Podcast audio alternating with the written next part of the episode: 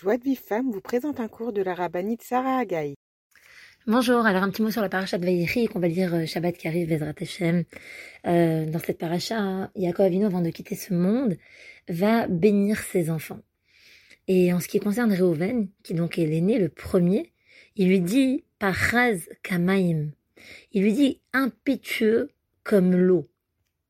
Sur cette expression, Rashi nous dit Pachaz Ve'abeala,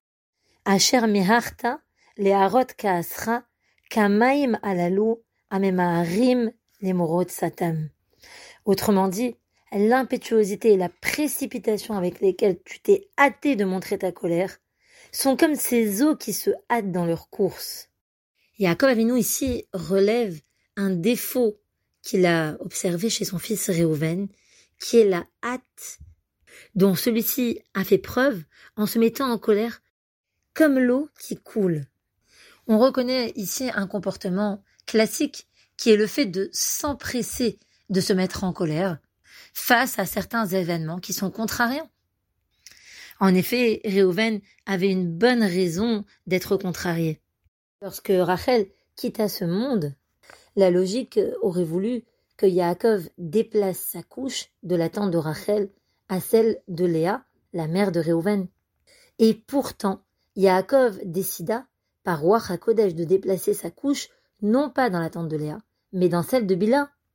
Et Réhouven vécut cela comme un affront envers sa mère. Que Yaakov laissa sa couche dans la tente de Rachel de son vivant, c'était quelque chose qui se comprenait.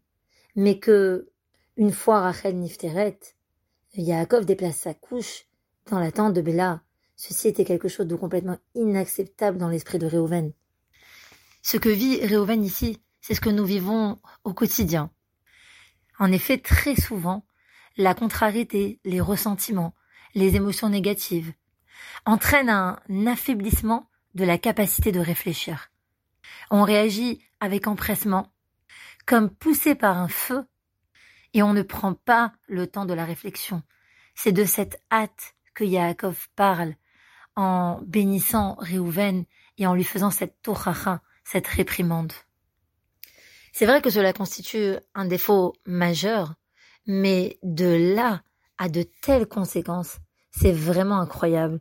Quelles ont été les suites de cette erreur de Réhouven? Yaakov lui dévoile que Réhouven aurait pu être au-dessus de ses frères à trois niveaux. Le droit d'aînesse, la keuna et la royauté. Mais malheureusement, ces trois couronnes lui ont été ôtées. La double part de l'aîné a été attribuée à Yosef, la Keuna a été, a été donnée à Lévi, et la royauté a été transférée à Yehuda. Et pourquoi tout ça? Pour avoir réagi avec précipitation, avec élan, sans prendre le temps de peser le pour et le contre, sans réfléchir aux raisons qui avaient poussé Yaakov à déplacer sa couche dans la tente de Bila à la place de celle de Léa.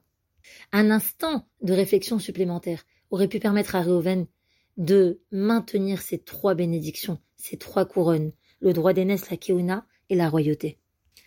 Alors, je vous parle de ça aujourd'hui, mes amis, parce que c'est vrai que c'est assez choquant de voir l'ampleur de la punition de Réhouven. On sait que Réhouven, dans la Torah, c'est le modèle de Teshuvah. C'est quelqu'un qui est connu pour sa tchouva shlema, pour une tchouva parfaite, quelqu'un qui est tout le temps en recherche de perfection, d'amélioration, d'évolution. Et voir chez Réhouven une telle punition, c'est quelque chose qui est assez choquant. Alors essayons de comprendre ensemble la gravité de cette forme de colère qu'est l'empressement de Réhouven. On raconte qu'un fils manifestait énormément d'honneur à l'égard de son père. Avant sa mort, celui-ci lui dit Tu m'as honoré de mon vivant, je t'ordonne de m'honorer après ma mort. Si tu souhaites m'honorer encore, fais ceci.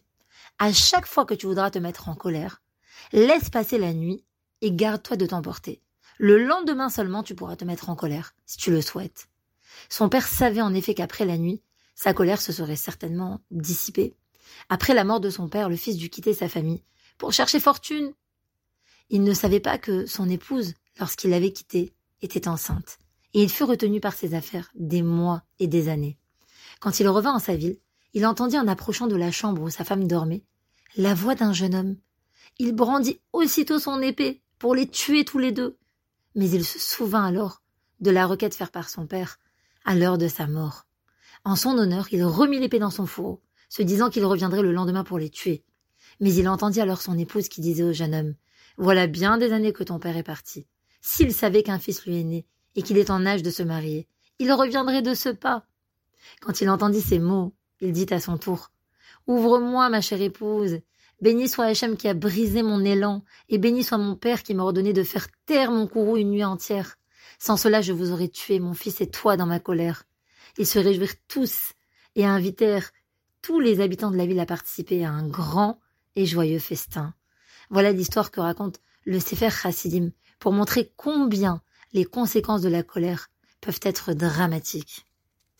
Peut-être que si avait pris simplement le temps de la réflexion et qu'il s'était posé les bonnes questions. Pourquoi mon père réagit-il ainsi? Mon père est Yaakov Avino. Il n'a certainement pas pris cette, cette décision à la légère. Il sait combien cela va peiner Léa. Il doit avoir des bonnes raisons. Peut-être que c'était Alpidibourg, peut-être qu'Hachem lui a ordonné d'agir de la sorte. Mais Réhouven n'a pas pris le temps du questionnement. Dans le même esprit, le Beth Yosef raconte que la coutume était à l'époque d'aller puiser de l'eau immédiatement après la sortie de Shabbat. Il est dit que le puits de Myriam, celui qui suivait les Israël dans le désert, se trouve à présent dans le lac de Tibériade et que chaque Motsei Shabbat, il fait le tour de tous les puits et de toutes les sources. Tout malade qui découvre cette eau et la boit guérit immédiatement même si son corps est couvert de furoncles. Euh, le Beth Yosef raconte que l'épouse d'un homme malade, qui était couvert d'abcès, est allée puiser de l'eau à l'issue de Shabbat. Et elle s'est un peu attardée. Elle a rempli sa cruche d'eau sans savoir qu'elle provenait du puits de Myriam. Lorsqu'elle rentra chez elle, son mari s'emporta à cause de son retard. Du fait de sa colère, la cruche qu'elle tenait sur l'épaule tomba, et le récipient se brisa, éclaboussant une partie sur son corps. À chaque endroit où quelques gouttes d'eau tombèrent, les furoncles disparurent. Cet homme a gâché une occasion unique de guérir. S'il ne s'était pas emporté avait bu de cette eau. Nos sages disent de cette opportunité perdue que le coléreux n'a rien obtenu d'autre que d'exprimer sa colère. Réfléchissons qu'a gagné cet homme coléreux de son accès d'orage. S'il ne s'était pas emporté, il aurait bu cette eau miraculeuse et serait guéri des pieds à la tête. Mais comme seules quelques gouttes avaient giclé sur lui, il ne guérit qu'en quelques endroits. Comme sont justes les paroles de Coëlette, écarte la colère de ton cœur et tu éloigneras le mal de ta chair. Voilà donc quelques exemples qui nous aideront à prendre le recul nécessaire et le temps de la réflexion avant de nous permettre cette colère destructrice. Cette colère qui a fait perdre à Réhouven les honneurs les plus grands. Cette colère qui lui a retiré son droit d'aînesse, la keuna et aussi la malchoute. Voilà mes amis, en vous souhaitant une soirée benachat. Pour recevoir les cours Joie de vie femme, envoyez un message WhatsApp au 00 972 58 704 06 88.